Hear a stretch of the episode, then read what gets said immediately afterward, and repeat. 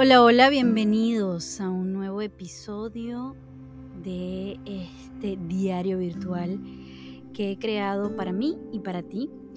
Para mí, para desahogarme, para ordenar, para contar, para relatar aquellas cosas que son un poquito más personal y no tanto educativo como lo hago en otras redes sociales. Y para ti, para que puedas conocer un poquito mi lado humano y esa parte de mí que quizás no muestro en otros lugares. Bienvenidas y bienvenidos a todos. Feliz de esta nueva oportunidad, una semana de mucho estar adentro, una semana de, mucho, de muchas reflexiones. Les contaba eh, por otras redes que una, una de las cosas que me han pasado esta semana es que estoy en el proceso de dejar el café, para mí todo un tema. ¿Por qué es un tema? Porque entre muchísimas otras cosas emocionales por las cuales tomo café, era como el único momento familiar en el que yo me sentaba con mamá, papá y hermano a las 3, 4 de la tarde a tomarme un café.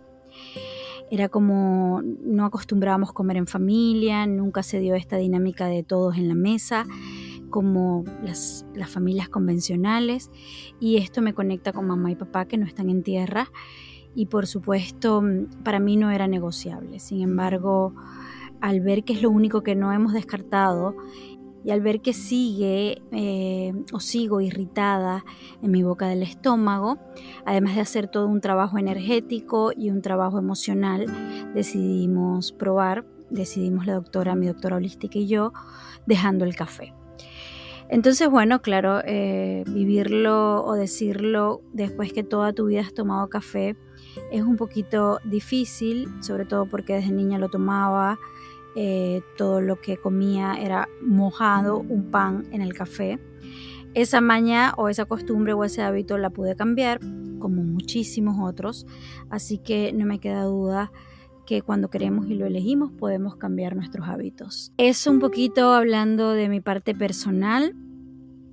Y bueno, eh, creo que no había contado por este lado mi experiencia, mi última experiencia en un viaje que tuve ancestral, un viaje muy espiritual a Monte Shasta.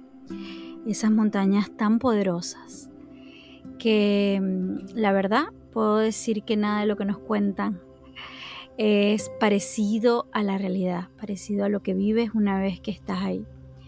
Yo siempre siento que estos viajes empiezan a, presentarte ciertos espejos. Desde que te bajas del avión, empiezas a trabajar si estás bien despierto para ver y reconocer qué está pasando y qué estás trabajando en cada momento. Este fue muy particular porque vivimos muchas experiencias mágicas, la verdad no tienen otro nombre. Em, vi cosas que nunca pensé ver, sentí cosas que nunca pensé sentir. Me llegaron momentos o moments, eh, reflexiones súper importantes para mi vida, para mi trascendencia, para mi trabajo aquí en comunidad, en mi tribu como bruja coach. De hecho, uno de los días recibí dones, unos dones súper importantes que que ya estoy poco a poco procesando para ponerlos en práctica y para, por supuesto, compartirlos contigo. Pero entre otras muchas cosas, hubo una experiencia muy humana y muy linda que viví con mi mamá. Viví un gran cierre con mi mamá terrenal. Para los que no saben y no conocen mi historia, mamá partió de esta tierra en el 2014 y en el 2017, los que no han leído mi libro, escribí sobre esto. Sin embargo, pensaba que todo estaba sanado, que tanta terapia, tanta constelación familiar, tanto, mm, tanto de todo, ya había cerrado este capítulo, pero parece que no. La maestra llegó contando, la maestra llamó a esta persona que nos guió el viaje a Monte Shasta, eh, Paola, llegó contando que acababa de recibir un mensaje de su mamá y que la había sentido como una despedida, como un desprendimiento. Cuando le escuché decir eso, eh, sin duda dije, wow, qué, sorpresa tiene para mí aquí en Monte Chasta, a tantos kilómetros de, mi, de donde vivo y del lugar donde nací con respecto a mi mamá. Así como en una de las actividades ella nos dice que vamos a ir a un lugar muy especial donde eh, está la Virgen como representación de nuestra madre y nos explica que imaginemos que estamos entrando a este lugar con nuestra mamá colgada de los brazos. Esté en tierra o no, imagináramos que estábamos entrando con ella. Cuando me bajé del bus y vi el lugar, el lugar, un jardín hermoso, y leí el nombre del lugar, enseguida supe que estaba como en una especie de eh, estos lugares donde entierran a los muertos, cementerio. Sin embargo, obviamente no era escalofriante, era muy hermoso y era, es un lugar más bien de deseos, de peticiones, de altares, pero de altares desde, desde otro, otra perspectiva o otra percepción, no desde esta despedida dolorosa y, y donde pensamos que se quedan las almas de los muertos. Era como un hermoso jardín donde mucha gente hace rituales. Estaba, me quedé de última, cuando estaba enfrente supe que había venido a despedir a mamá. Me entró un dolor súper grande porque a pesar de pensar que era una etapa cerrada, yo nunca despedí a mamá, yo nunca pude volver a mis tierras, yo nunca pude eh, velarla, yo no pude asistir porque yo no podía salir del país y decidí no hacerlo además. Y en ese momento el dolor era muy, muy grande, muy grande. Era como si el corazón se me hubiera desprendido, era como volver a vivir el día de la muerte de mi madre. Entré poco a poco, muy despacio. Antes de entrar, curiosamente, y con mis deditos pongo comilla, solo estaban esperando un chico de los que estábamos ahí y el esposo de la guía es decir, dos hombres. En mi mente de una vez llegaron dos hombres de mi vida, mi hermano y mi otro hermano, en este caso no fue mi papá, sino mi otro hermano que no está en tierra. Y dije, claro, ellos se quedaron a, a sostenerme, a sostenerme para poder entrar a despedirme de mamá. Ellos me abrazaron, me agarró uno por un brazo, el otro por otro brazo y entramos muy lentamente. Cuando entré estaban todo el grupo alrededor de la Virgen llorando. Claro, para ellos era muy emotivo el momento, estaban llorando porque estaban imaginando que llevaban a su mamá en brazos y por ahí pasan muchísimas eh, heridas, todo lo que vivimos con nuestros padres, mamá y todo el mundo estaba muy conmovido frente a la Virgen. Pero para mí, desde mi escenario y desde mi perspectiva y desde lo que yo estaba viviendo, verlos a todos llorando alrededor de la Virgen, era, nos estamos despidiendo de mi mamá y ver a toda mi familia que no pude ver en ese momento llorando por despedir a mi mamá. Mis lágrimas eran desgarradoras, de verdad que creo que pocas personas o pocas veces me, me han visto así. Seguí entrando, la guía Paola me abrazó, me, me dijo aquí están nuestras madres. Su mamá también había fallecido, la de ella hace muy poco. Y enseguida supe que había ido a despedirme. Había ido a hacer ese acto ritual que no había hecho cuando mi mamá murió.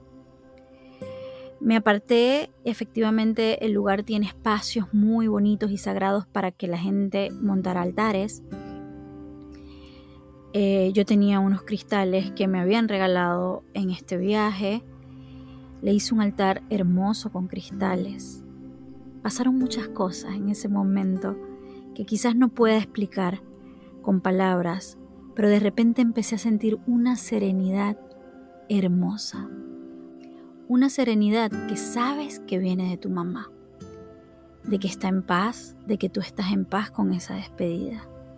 Le escribí una carta, se la coloqué, me despedí, le di las gracias le dije que cumpliría la promesa de ser feliz más allá de cualquier plano que le hice el día que murió. Vi un pájaro que me indicó que era mi mamá, que yo siempre estoy muy conectada con los cardenales y, siento que es ella visitándome.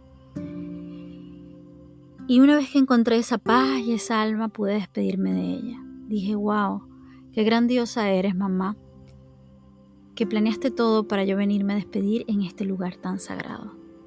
Este jardín tenía vista al Monte Shasta, a ese lugar donde trabajamos el primer chakra, el chakra raíz. Estaba muy feliz de que el viaje, la guía, la energía me haya regalado ese momento tan glorioso. Esa oportunidad de cerrar, esa oportunidad de sentir que estoy en paz con mi mamá, que es muy importante para nuestra prosperidad, para nuestra abundancia, para avanzar. Sentir que mm, aquello que no había hecho y que siempre me pregunté, cómo hubiera sido si hubiera ido al velorio o a despedir a mi mamá, la vida me haya dado la oportunidad de vivirlo, de cerrarlo, de sentirlo, de, que me doliera también, ¿no? Ese momento. Así que fue uno de los primeros regalos que me dio Montechasta, entre otros muchos. Montechasta me dio la confirmación de lo importante que es este matrimonio sagrado para la nueva tierra. En Montechasta hicimos muchísimos rituales, ceremonias, para trabajar por la conciencia y la nueva tierra, para mm, elevar esa energía por todos los que estamos involucrados en esto, en esta nueva conciencia. Y tuve la certeza de que este trabajo que hago, la sexualidad sagrada, la unión del masculino y el femenino, el balance, el Vesica Piscis, es más importante de lo que yo pude imaginar. Aunque muchos todavía no lo entiendan, aunque muchas todavía no han llegado ahí, aunque todavía falte un camino para que entendamos realmente lo que es vivir eh, nuestra energía femenina y conectarnos con el otro como, como un Dios, con el hombre, como un Dios que nos penetra en su energía, aunque nos todavía nos falte mucho tener relaciones y encuentros íntimos para conectar con la fuente. Supe y tuve la certeza en ese lugar, en esa montaña, me llegaron todos los mensajes para tener la certeza de lo importante que es hoy mi trabajo para el mundo. Y que empecemos por desbloquear la sexualidad es un gran paso, un gran paso para esto que significa una verdadera mujer conectada consigo, con su cuerpo, con su poder, con su magia, con su cosmos. En ese lugar supe la importancia del trabajo de María Magdalena con el útero como nuestro centro de poder, de la alquimia sexual y de ese legado que nos dejaron el amor de María Magdalena y Yeshua, Jesús. En ese lugar recibí muchísimas confirmaciones.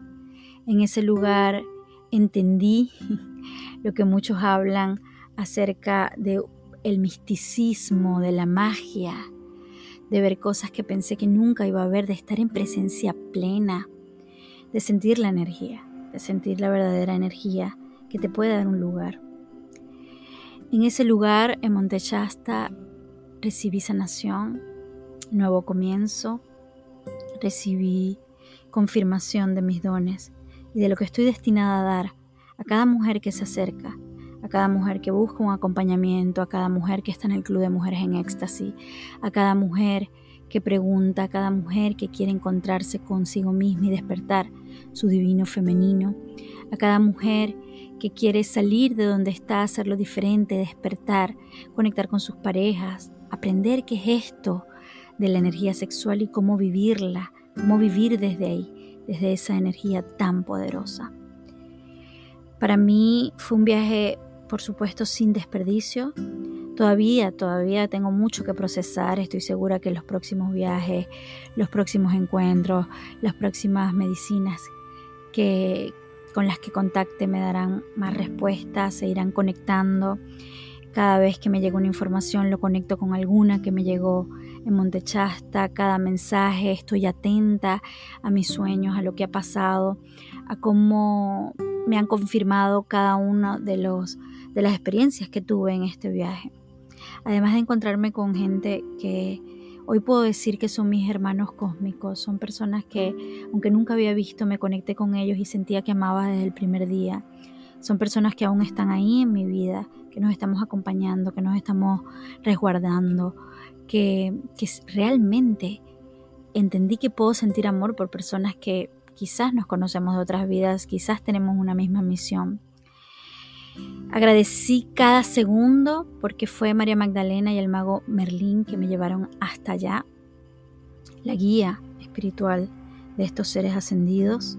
Incluso desde el primer día fueron nombrados sin ni siquiera yo imaginarlo. Fueron guías durante todo el recorrido.